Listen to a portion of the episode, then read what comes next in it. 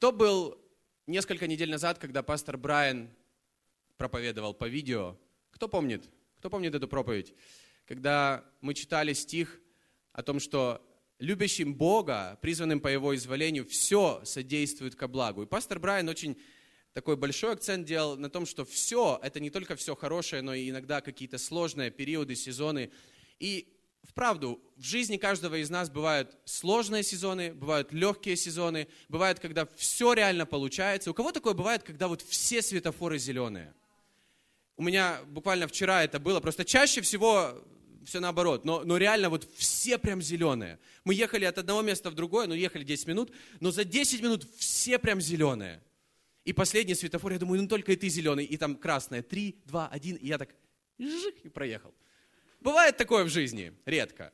Но бывают и сложные сезоны, когда все красное, когда все как будто против тебя.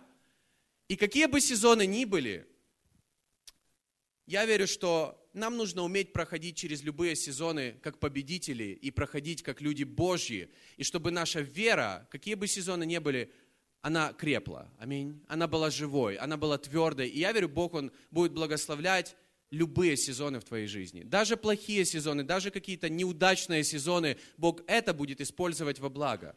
И у каждого из нас есть, знаете, какие-то кризисные моменты в нашей жизни. У нас бывают личные кризисы, есть, знаете, большие кризисы, например, которые касаются всей страны, например, экономический кризис. Кризис, который не зависит от нас, который зависит от всего, что окружает нас, но ты также проходишь через это, как и все остальные, правда ведь? Есть личные кризисы, например, переходной возраст, когда там обсыпало, и это такой кризис для некоторых. Но после этого кризиса что-то хорошее происходит, правда? Мы обновляемся, есть кризис, например, когда в девятом классе, когда ты учишься в школе, после каникул все приходят, и все парни разговаривают вот так. Это тоже определенный кризис.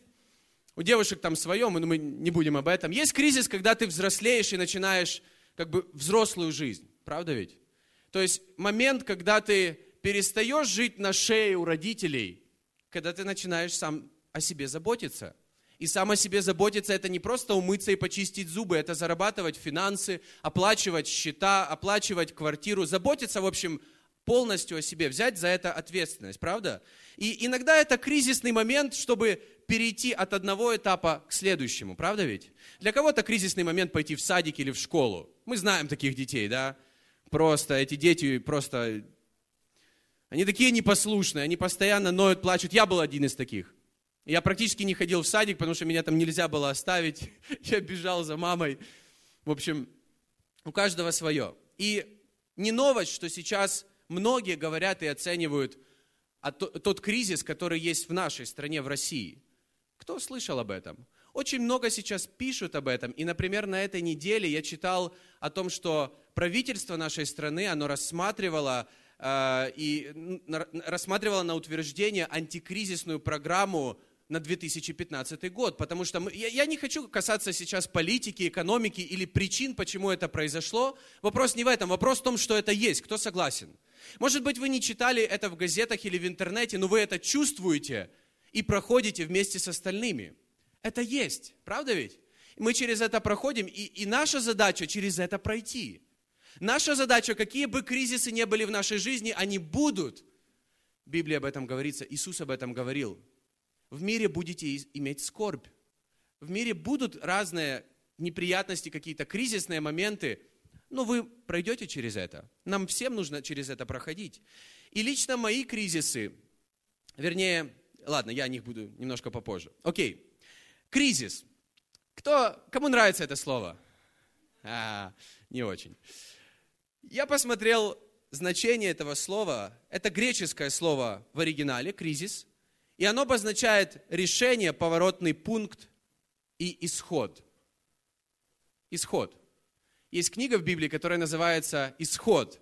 В принципе, это книга о кризисе Божьего народа. Ну, мы все можем почитать эту историю. Еще значение – это резкий поворот или резкое изменение, переломный момент или переломное состояние, затруднительный процесс – Другими словами, чтобы описать, что такое кризис, это когда обычные средства достижения цели не работают. Когда все как было всегда, как обычно, это перестает работать, и ты понимаешь, что что-то не так. Твои ожидания и реальность не совпадают. То есть ты всегда делал так, так-то, так-то, так-то, так-то. Это перестает приносить какой-то плод. И ты, что делать? Чаще всего люди начинают еще больше усилий тратить и делать то, что они всегда делали, только еще как бы с большим упорством. И это тоже не помогает. Кризис это когда стандартные вот эти э, стандартные обычные средства достижения цели не работают. Некоторые люди говорят о кризисе следующее. Это естественное условие прогресса и развития. Они говорят о следующем, что на самом деле кризис это не всегда плохо, это и хорошо также. То есть это когда что-то идет своим чередом, но потом что-то изменяется, это никому не нравится, но после этого что-то лучшее происходит. Например, кризисный момент, когда ты болеешь, и ты болеешь долго, долго, долго, долго, а потом что-то происходит, но после этого ты получаешь исцеление или после этого ты выздоравливаешь. После этого что-то изменяется. Это тоже кризисный какой-то переломный момент. У кого-то переломный момент, когда вы ломаете руку. Или ногу. Например, Артем Куликовский. Можно сказать? Можно? Я не согласовывал с ним до этого. Но у него в ноге есть железная такая штука. Такой вот, я не знаю где, правда. Какой-то, короче, как у робокопа. Вот здесь. То есть ему делали перелом, у него был... Нет, ему не делали перелом, он сам себе сделал перелом, косил от армии. И потом сделали ему такую вот железную штуку вставили, которую он не достал. Поэтому его нога, она стала еще сильнее и крепче после этого переломного момента и кризиса, наверное. С Артемом опасно играть в футбол. Люди, я сказал уже, некоторые считают, что это естественные условия прогресса и развития. Люди боятся кризиса. Я спросил, кто, кому нравится слово кризис? Нет, мне не нравится. Подальше. Знаете, на дверь что-нибудь повесить, дальше, дальше кризис. Такой антикризисный венок такой повесить.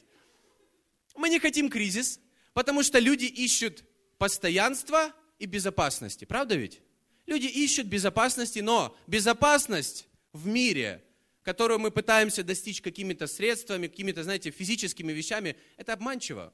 Потому что в Библии говорится, что ты думаешь, ты в безопасности, клад, цунами, пух, и ты не в безопасности. Так много вещей, которые не зависят от нас, поэтому безопасность, она на самом деле только в Боге.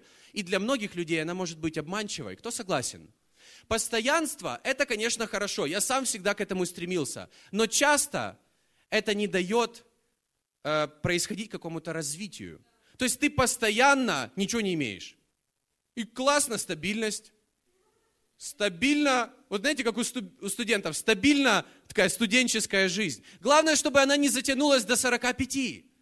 Потому что это, это неправильно, это не помогает нам, правда ведь? Это не помогает двигаться вперед. Поэтому кризис, он иногда необходим, чтобы сдвинуться вперед. И я бы хотел сегодня об этом говорить. Я хочу сказать такую фразу, и Игорь, например, как э, знаток китайского языка, с китайского кризис обозначает возможность. И я хочу сказать сегодня, кризис – это возможность. И я верю, для нас, как для верующих людей, мы должны смотреть на кризис не просто как на что-то плохое, но как на возможности. И Бог допускает кризисы, и Бог иногда сам создает кризисы. Может быть, кто-то об этом сегодня не думал, или вернее, раньше никогда не думал. Бог иногда создает кризисы, чтобы что-то изменить и сделать лучше, чем то, что было до этого. И я хотел бы привести несколько примеров. Вы можете почитать больше о истории таких компаний, как Pixar. Кто слышал? Они делают анимацию.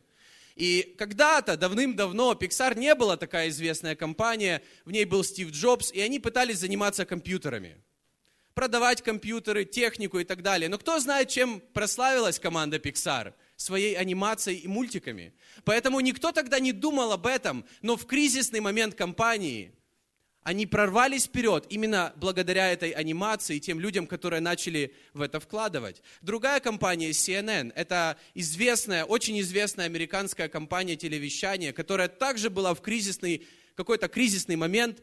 Они приняли решение делать 24-часовое вещание. Это было тогда что-то новое, прям ноу-хау. То есть вспомните телевизоры или программы, вот самые первые еще, может быть, в 90-х годах, когда, знаете, канал, а после 11 там Или канал от, после 11, там такое замечательное, знаете, такое многоцветная картинка такая. И такая. Некоторые еще писали, когда он включится. Но в основном оно так и было. И эти начали делать 24-часовое вещание, благодаря чему они стали самым топовым каналом в Америке, да и во многих странах мира. Макдональдс – потрясающий пример. Вы знаете, что Макдональдс на самом деле принадлежит, вернее, принадлежал братьям Макдональдам давным-давно.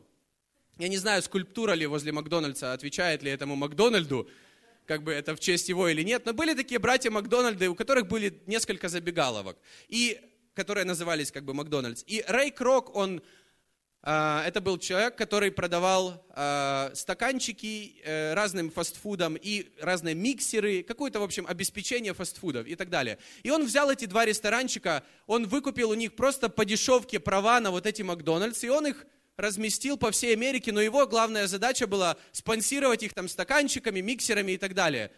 И вы знаете, сейчас это самый популярный, самый большой, самый как бы крутой фастфуд во, во всем мире. Я не приободряю вас кушать в Макдональдсе, не об этом речь. Но человек в кризисный момент своей жизни, он взял что-то, и из этого получилось что-то великое, ну, в его глазах, что-то.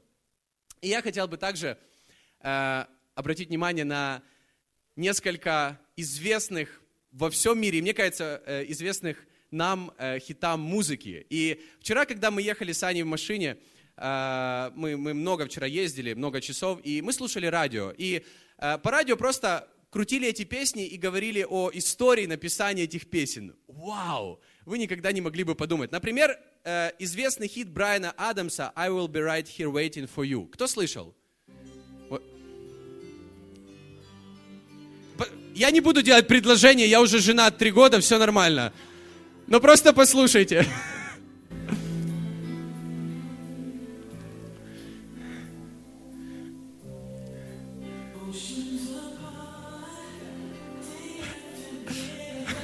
Но некоторые из парней могли бы, конечно, использовать этот момент. Жаль, жаль. Хорошо, Брайан Адамс написал эту песню за 20 минут. Чуть ли не в аэропорту. Я точно не помню, вы можете почитать историю написания этой песни. Он ждал визу, чтобы поехать, полететь к своей жене, которая была далеко от него, и ему не дают визу, он сидит прямо там, что здесь говорится? Я буду ждать тебя прямо здесь for you. Я буду ждать тебя вот прямо здесь. То есть он ждет визу, и он написал хит, который прославил его имя по всему миру. Кто слышал эту песню? Я использовал эту песню в наших ранних отношениях с Аней, чтобы показать. 20 минут ему хватило, чтобы написать эту песню. Окей, следующая группа Scorpions. И, конечно же, песня Wind of Change.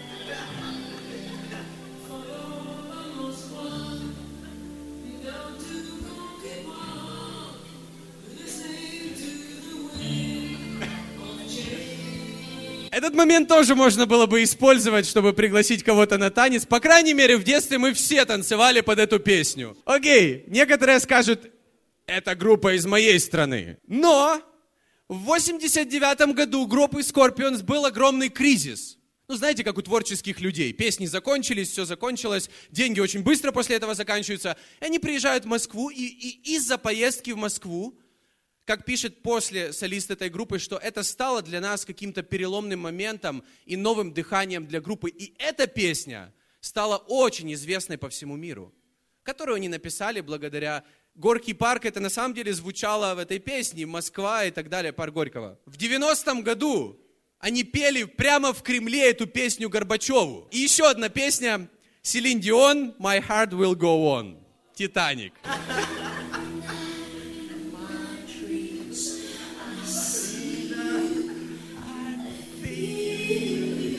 Вот эта известнейшая песня, которая, кстати, стала 14-й песней в истории музыки, как самая удачная песня. Признали во всем мире. Ну, может быть, кто-то отдельно сказал просто, знаете. Для кого-то она первая на всю жизнь, э, под которую мы также танцевали, помните? Ладно, я долго об этом говорю, но эту песню интересно, что написал один человек, который предложил Селин Дион ее спеть. Они пошли в кафе, и он сыграл ее на фортепиано и спел ей эту песню. И Селин Дион, она всеми силами, ей не нравилась эта песня. И он эту песню написал для фильма «Титаник», который э, и режиссер этого фильма в тот момент, ему Э, он не хотел вообще использовать в фильме «Титаник» каких-то саундтреков, песен и так далее. То есть, зная это, и то, что Селин Дион не нравилась эта песня, и там же был муж Селин Дион, который, который ее всеми силами удерживал и как будто не замечал все ее недовольство. Ну, девочки, вы знаете, как вот, э, не говоря слов, показать это недовольство? Когда вы не хотите что-то делать. Короче, они ее уговорили, уговорили буквально спеть эту песню, которая сделала ее очень, очень известной, самой ожидаемой песней на дискотеках 90-х годов, по крайней мере, да. Кризисы могут быть локальные, малозаметные для окружающих, но для кого-то этот момент, который изменит всю их жизнь. Например, может быть, может быть мы не знаем о, о многих вещах, которые происходят в жизнях людей, в наших жизнях, но для кого-то это был момент, когда вы побороли какую-то депрессию и одиночество. И я, я считаю, это тоже великий момент, который происходит именно из-за кризиса какого-то. Для кого-то, может быть, кризисный момент стал ответом в том, чтобы восстановить взаимоотношения, может быть, с отцом или с сыном, которые были разрушены на протяжении многих лет. И я, я горжусь такими моментами. Я считаю, это такие же героические или, или, или знаете, великие вещи – как и вот те, о которых я сейчас говорил. И в моей жизни также были кризисы, о которых я сейчас много не хочу говорить, но я был очень болезненным ребенком, но в кризисный переломный момент я начал заниматься спортом, и это было сложно как бы совместить, но, но вот то, что я болел, это прошло, я это переборол благодаря спорту. Например, мои родители позже, через лет 6-7 после того, когда я начал заниматься спортом, они развелись. И это был огромный кризис в нашей семье, который заставил меня или подтолкнул меня, или, знаете, вот просто вышвырнул меня, грубо говоря, к тому, чтобы жить самостоятельной жизнью, зарабатывать финансы, оплачивать свой университет, свою жизнь и так далее. И тот кризисный момент, он что-то и хорошее произвел в моей жизни. Конечно же, это не, не то чтобы хорошо, я очень рад, что мои родители развелись тогда, но иногда этот кризисный момент, он делает тебя сильнее. Кто согласен? Однажды я, э, я уже был в церкви, и я работал в архитектурной сфере, я закончил университет, и все в моей жизни было реально круто. И я был частью молодежного движения, молодежных собраний в нашей церкви, я был один, одним из лидеров. И, конечно же, речь не шла вообще о том, чтобы я служил Богу на полное время, полностью отдал себя служению Богу. Но, но в какой-то кризисный момент в нашей церкви, когда молодежный пастор, который нес всю ответственность, он был не из э, той страны, где мы были, не из Украины, он был из Америки. И по стечению каких-то обстоятельств он просто резко уезжает в другую страну. И в этот кризисный момент я и другие ребята, мы просто взяли ответственность. Но мы, взяв ответственность, мы оставили все прошлое. У меня был, была реально классная работа, и, и там финансы, и все остальное, и какое-то будущее. Но в тот кризисный момент это что-то изменило э, в моей жизни. Но впоследствии это это изменило полностью мою жизнь. И я так рад тому кризисному моменту, что Бог его использовал во благо и так, как ему угодно. Я верю, он использует кризисы, он, он делает иногда кризисы для того, чтобы изменить жизни людей к лучшему. Подумай, Ной стал героем в момент кризиса, потому что потоп это был большой кризис по всей земле. Кто помнит это? Иосиф, сын Иакова, спас семью в период кризиса, когда был голод на их земле, а его братья продали э, в рабство в Египет, и когда он в Египте уже поднялся, в момент кризиса, когда в его земле все голодали, он взял свою семью, и он спас всю свою семью и тех братьев, которые продали его в рабство. Кто помнит? То есть кризисный момент Бог использовал во благо. Моисей, Бог создал для них кризис на 40 лет. Сначала он создал кризис, который называлось, назывались 10 казней – Потом он создал кризис, который длился 40 лет, чтобы спасти из рабства, в котором они были 400 лет. 40 умножить на 10 – 400. То есть этот кризис на 40 лет Может быть, это было сложно, но это спасло их от чего-то гораздо более плохого. Кто согласен? Бог сам создал этот кризис. Бог использует кризисы для чего-то лучшего, например, для распространения Евангелия. Давайте откроем Деяние, первую главу, восьмой стих. Деяние, первую главу, восьмой стих. Можно ли я сегодня немножко дольше буду проповедовать? Чуть-чуть. Спасибо. Спасибо, что никто не сказал нет. А, Деяние, первая глава, восьмой стих. Я просто, честно, я настолько внутри горю тем, что я читаю в Библии относительно кризисов и как Бог это использует. Я верю, что мы все проходим через кризисы. Есть какой-то кризис глобальный в нашей стране, но, но я верю, Бог хочет, чтобы мы проходили как победители. И в Деянии 1 главе 8 стихе Иисус говорит, но вы примете силу, когда сойдет на вас Дух Святой, и будете мне свидетелями в Иерусалиме, во всей Иудее и в Самарии, и даже до края земли. Это был Божий план. Деяние 1.8, да? То есть Божий план, чтобы христианство, оно было в Иерусалиме, это первый город, по всей Иудее, это уже такой регион, в Самарии, это немножко дальше, это уже такие, которые не сильно, это уже был не Божий народ, и даже до края земли. То есть даже здесь, это был Божий план. И первых семь глав книги Деяний, Божий план исполнялся только в этом городе Иерусалим. Это то, что мы читаем. Но Божий план был пойти дальше. Итак, Деяние 1 глава 8 стих мы читаем о Божьем плане, а Деяние 8 глава 1 стих наоборот. Мы читаем, как Бог это сделал. Итак, открываем Деяние 8 глава 1 стих. Иногда в Библии, знаете, как-то вот можно найти какие-то игру, игру стихов. Деяние 8.1. Здесь говорится, Савл же одобрял убиение его, это первого ученика за Христа, это был Стефан, это в 7 главе. И дальше мы читаем, в те дни произошло великое гонение на церковь в Иерусалиме, и все, кроме апостолов, рассеялись по разным местам Иудеи и Самарии. Иудеи и Самарии. То есть в этот кризис, в это, здесь говорится о великом гонении на христиан. Бог это использовал. Церковь, пора уже двигаться вперед. Кто понимает? Бог это сам допустил. Бог был рад этому, потому что это подтолкнула церковь к чему-то новому. Потому что они бы продолжали сидеть в Иерусалиме, и нам приходилось бы, чтобы попасть в церковь, ехать в Иерусалим. Если бы Бог не сделал вот это.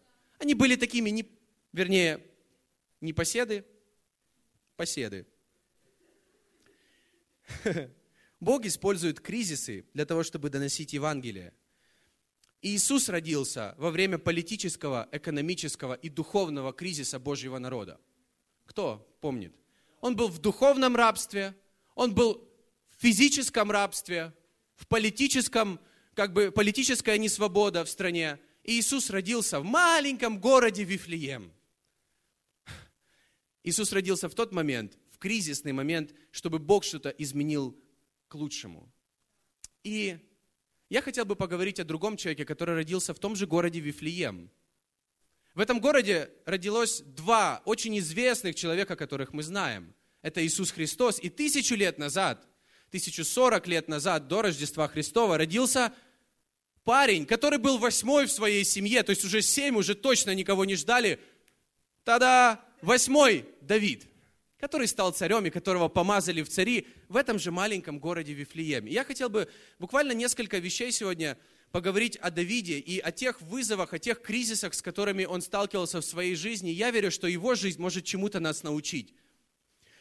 Я не знаю, какой кризис ты проходишь сегодня в своей жизни, но я хочу просто приободрить тебя. Бог с тобой в твоем кризисе. Бог там, где ты есть. Бог там, где над людьми издеваются, и даже там, где люди умирают, Бог там с ними. Когда троих посадили в печь, он и там был с ними, с теми людьми, которые уповали и надеялись на Иисуса Христа. Поэтому какой бы ты кризис ни проходил, будь уверен, что ты держишься за Иисуса Христа. Твой фокус на кресте Иисуса Христа. Потому что Бог, Он будет с тобой, Он поможет пройти через любые кризисы. И я хотел бы обратить внимание на кризис, который был у Божьего народа. Это Ветхий Завет, это 1 Царств, 17 глава. И мы почитаем, мы посмотрим некоторые стихи, разные места, очень бегло пройдем всю эту 17 главу, и поэтому этих стихов не будет на экране. Давайте просто все вместе откроем Первое царство, 17 главу. Если вы хорошо знаете, где расположена вторая книга царств, то это вот перед ней. Первая, 17 глава. 17 глава. Готовы? Хорошо. Итак, давайте начнем читать эту главу с первого стиха. Филистимляне собрали войска свои для войны и собрались в Сакхофе, что в Иудее, и расположились станом между Сакхофом и Азеком в Ефес-Дамиме. А Саул, который был на то время царем Израиля, кто помнит? Слава Богу, э, у Израиля был лидер, был царь, которого помазал Бог. Но это был царь, который не сильно таки уповал на Бога. И мы посмотрим дальше, как это было. А Саул и израильтяне собрались и расположились станом в долине Дуба и приготовились к войне против филистимлян. И стали филистимляне на горе с одной стороны, и израильтяне на, на горе с другой стороны, а между ними была долина. И я хочу здесь остановиться, и некоторые могут подумать, о, вот кризис, который был у израильского народа. На самом деле, я верю, это была нормальная жизнь израильского народа. Если вы посмотрите историю израильского народа, они постоянно воевали с филистимлянами, постоянно то те побеждали, Вернее, то Божий народ побеждал, то Божий народ побеждал. То есть для них это была нормальная жизнь, естественное положение. Расположились войска, наверное, Саул думал, сейчас мы их победим, я царь в Израиле, меня помазал Бог, классное у нас войско, все круто, Бог за нас, сейчас мы их победим. Это была нормальная жизнь израильского народа. Это не кризис. Мы говорили, кризис – это когда стандартные методы достижения цели, они перестают работать. Кризис – это когда выезжает из того войска оно расступается и выезжает танк Т-34. Именно об этом сегодня здесь говорится. Смотрите дальше. Итак, четвертый стих. «И выступил из стана филистимского единоборец по имени Голиаф». Это он и есть, танк. Из Гефа, ростом он шести локтей и пяди, медный шлем на голове его, и одет он был в чешуйчатую броню, и вес брони его пять тысяч сиклей меди. Я сейчас объясню, сколько это медные наколенники на головах его и медный щит на плечах, за, плечах, за, пле, за плечами его, и древко копья его, как навой у ткачей, и самое копье его в 600 сиклей железа, и перед ним шел оруженосец. И стал он и кричал к полкам Израилевым, говоря им, «Зачем вышли вы воевать? Не филистимлянин ли я, а вы рабы Сауловы?» Выберите у себя человека, и пусть сойдет он ко мне. Если он может сразиться со мною и убьет меня, то мы будем вашими рабами. Если же я одолею его и убью его, то вы будете нашими рабами и будете служить нам. И сказал филистимлянин, сегодня я посрамлю полки израильские, дайте мне человека, и мы сразимся вдвоем. Вау! Что-то нестандартное. Что-то не то, как работало раньше. Если раньше они воевали всей, знаете, толпой, то сейчас выходит один человек, и я хочу обратить внимание на некоторые детали, которые помогут увидеть, что это был кризис для израильского народа. Итак, он был единоборец. Он не был часть армии. Его задача, он был, он, знаете, как бы научен к единоборствам. То есть, когда ты, например, Римская империя, они воевали классно всей командой, то этот человек, он воевал классно, это было его, знаете, мастерство быть единоборцем. Теперь дальше самое интересное. Единоборец это один на один. То есть они не могли 10 человек против него выйти, только один, правильно? Рост его был, короче, 6 локтей и 5. Один локоть это 42,5 сантиметра, а 5 это 22,2 сантиметра. Короче, если это прибавить, 2,77. 2 метра 77 сантиметров. Я взял рулетку специально, чтобы померить, сколько это, но так как у нас мало времени, в общем, здесь стоит крест он э, ровно 3 метра с подставкой 3,15. Вот эта ферма 3 метра, вот эта колонка немножко ниже, ну примерно он был вот такой, наверное. То есть, а Давид был еще меньше, кстати. То есть Саул был вот таким, а Давид был вот таким. Представьте, вот такой человек. Это был реальный человек. А теперь читаем дальше. Мало того, что он был такого роста, вес брони 500 сиклей. Если перевести, 57 килограмм. Медные наколенники, шлем, щит. Вы понимаете, почему я говорил про танк Т-34? Это танк выехал на, на пехоту, знаете. А, копье, наконечник которого весил 6,84 килограмма. 6 килограмм только копье. Только, вернее, наконечник этого копья. Ну, пятилитровая бутылка воды, и это чуть-чуть больше, и это только наконечник копья, плюс еще само копье. И впереди шел бедняга-оруженосец. Просто бедный человек, знаете, снабженец такой.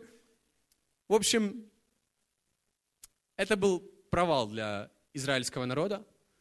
И давайте читать дальше. 1 Царств, 17 глава, 11 стих. «И услышали Саул и все израильтяне эти слова филистимлянина, и очень испугались и ужаснулись». Первое, что сделал царь Саул со всем народом, они испугались и ужаснулись. Конечно, их можно понять по-человечески, потому что это был кризис. И по-человечески, когда происходит кризис, мы пугаемся, мы ужасаемся, и мы говорим «кризис вон, кризис вон». Я назвал, кстати, свою проповедь «Добро пожаловать кризис». У нас есть, мы, мы говорим «Добро пожаловать, добро пожаловать домой, добро пожаловать кризис, заходи». Царь Саул, он испугался со всем народом.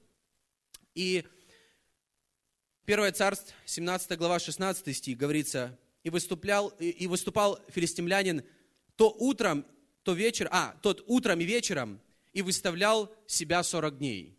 40 дней он пытался, знаете, надавить, то есть эмоционально все, они уже проиграли. Правильно? Психологически все, они подавлены 40 дней. Вот это 40, оно уже повторялось сегодня. 40 дней кризиса для израильского народа. Вот это настоящий кризис.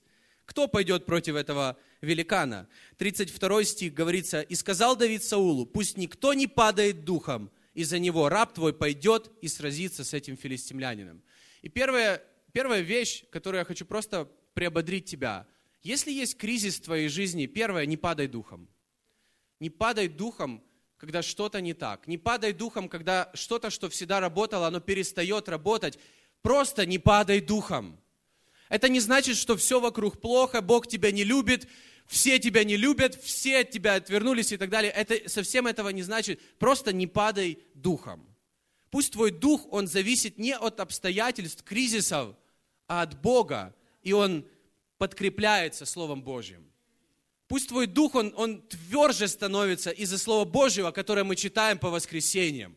Поэтому, когда у тебя кризис, беги в церковь. Если у тебя нет денег доехать на метро, иди в церковь. Иди, может быть, в собрание верующих людей, где твой дух станет тверже. Потому что если твой дух упадет, ты проиграл. Кто согласен, что израильтяне, они уже проиграли?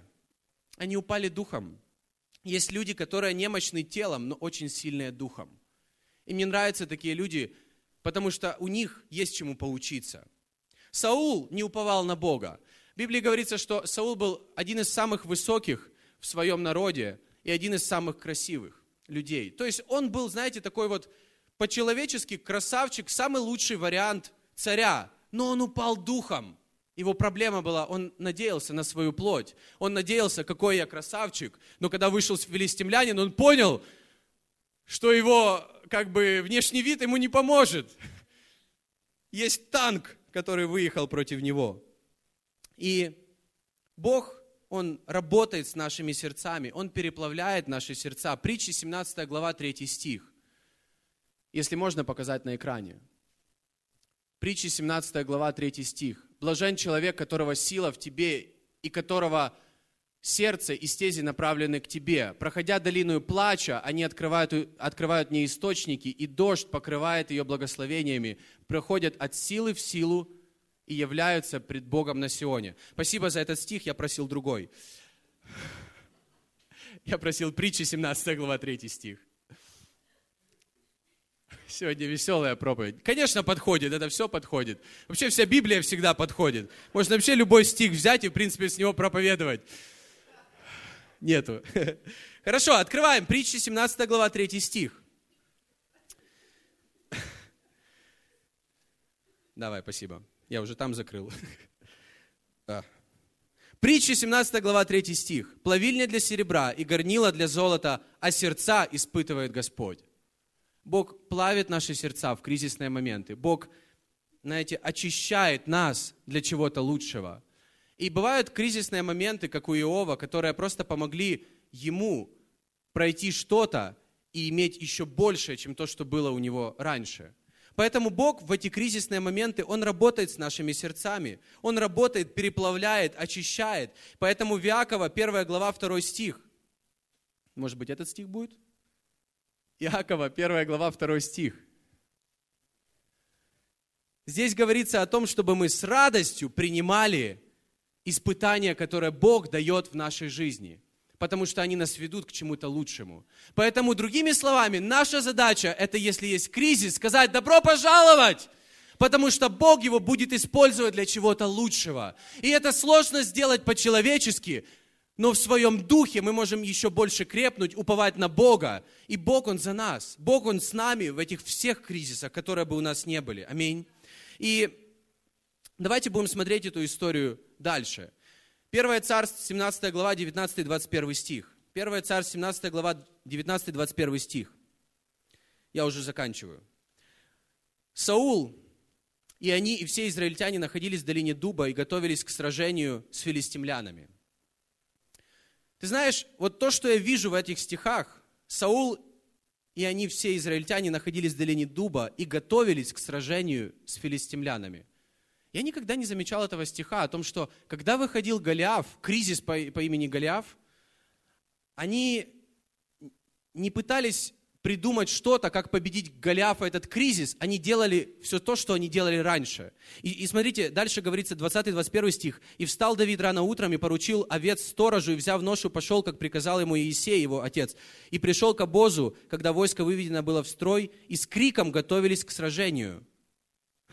И расположились израильтяне и филистимляне в строй против строя». Вау! То есть они, они использовали старые методы, они еще и с криком готовились к сражению. Эй, ребята, вам нужно искать новые пути, они с криком готовятся к поражению. Аминь. Потому что раньше Бог когда-то им сказал, ходите вокруг Иерихона, потом вы закричите, прославите Бога, и стены упадут. Тут Бог им этого не говорил делать. А они по старинке, знаете, с криком готовились к сражению. Они с криком готовились к поражению, потому что колени у них трусились. Потому что дальше говорится, что 24 стих, «И все израильтяне, увидев этого человека, Голиафа, убегали от него и весьма боялись». То есть шел бы этот танк, а все бы просто разбегались, падали. Не трогайте меня, да? Но извините за такое э, сравнение. Саул не искал Бога. Он, исп... он испугался и просто продолжал делать с упорством то, что не работает, и то, что он делал раньше. И я хочу просто приободрить тебя. Когда у тебя есть кризисные моменты в твоей жизни, это круто, потому что ты можешь на все посмотреть по-новому. Смотри на ситуацию новым взглядом, свежим взглядом, по-новому нужно выйти из зоны комфорта. комфорта. Это Деяние 8 глава 1 стих. Почему Бог сделал кризис и гонение на церковь, чтобы они вышли из этой лодки, о которой сегодня говорила Ася в свидетельстве, чтобы они вышли из этого Иерусалима, и они начали делать что-то новое, что Бог раньше не ожидал. Поэтому если мы как церковь будем проходить через кризис, я верю, Бог через это, если мы будем продолжать уповать на Бога, сделать что-то лучшее – в наших жизнях и в этом городе. И мы послужим еще больше в кризисные моменты другим людям, которые смогут найти Иисуса Христа как Господа и Спасителя. Я верю в это. Поэтому нам нужен свежий взгляд, видение ценности. Ты знаешь, видение нашей церкви не меняется уже много лет – но способы достижения людей, они изменяются. То, какие мы песни поем, мы поем те же песни, того же Христа славим, но, может быть, стили немного меняются. Кто это замечает? И кто-то может говорить, нет, мы хотим петь песни, которые мы пели в Хилсонге 15 лет назад. Но ты знаешь, возможно, теми, которые 15 лет назад будем петь только мы, а другие люди не будут. Поэтому, возможно, нам нужно посмотреть на все свежим взглядом. Поэтому видение оно не, не изменяется. Но может быть старое мышление, может быть какой-то старый взгляд, и мы просто продолжаем делать то, что кто-то когда-то давным-давно придумал. И давайте прочитаем 1 Царств 17 глава 37 стих, говорится, «И сказал Давид, Господь, который избавил меня от льва и от медведя, избавил меня и от руки этого филистимлянина, и сказал Саул Давиду, иди, и да будет Господь с тобою». Приободрил царь. Ну, слава Богу, потому что он увидел, у этого юнца, у этого тинейджера Давида, у него была вера, и он видел что-то самое главное в этом всем. Он видел Бога, который ему поможет. Он видел Бога, который ему поможет. Некоторые люди смотрят на эту историю. Я читал на разных, знаете, мнения разных людей, неверующих людей. Да, Давиду ничего не стоило бросить камушком, чтобы он упал и так далее. Это вообще легче простого. Но на самом деле не так это уж и просто. И мы видим, что Давид уповал не на камушки, которые лежали в его сумке, он уповал на Бога, который его избавит от этого кризиса. Поэтому нужно во время, как, как обновить свой взгляд, выдели самое главное. Первое, выдели самое главное. На следующей неделе у нас викенд видения, когда мы будем говорить о чем-то важном и самом главном в нашей жизни, в жизни церкви. Что мы делаем, что мы не делаем. Кто мы такие, как церковь. 1 э, царь, 17 глава, 39 стих. «И опоясался Давид мечом его сверх одежды и начал ходить ибо не привык к такому вооружению. Потом сказал Давид Саулу, я не могу ходить в этом, я не привык. И снял Давид все это с себя. Здесь говорится о том, что когда Давид уже хотел идти, Саул взял свои доспехи и надел на Давида. Он походил, походил и говорит, мне это не нужно. Ваши стандартные методы, мне это не нужно. На этом Голиафе э, исследователи Библии подсчитали, на нем было 300 килограмм вот этого всего. Это танк. Вот эта броня его не спасет, тем более в которой он еле ходит.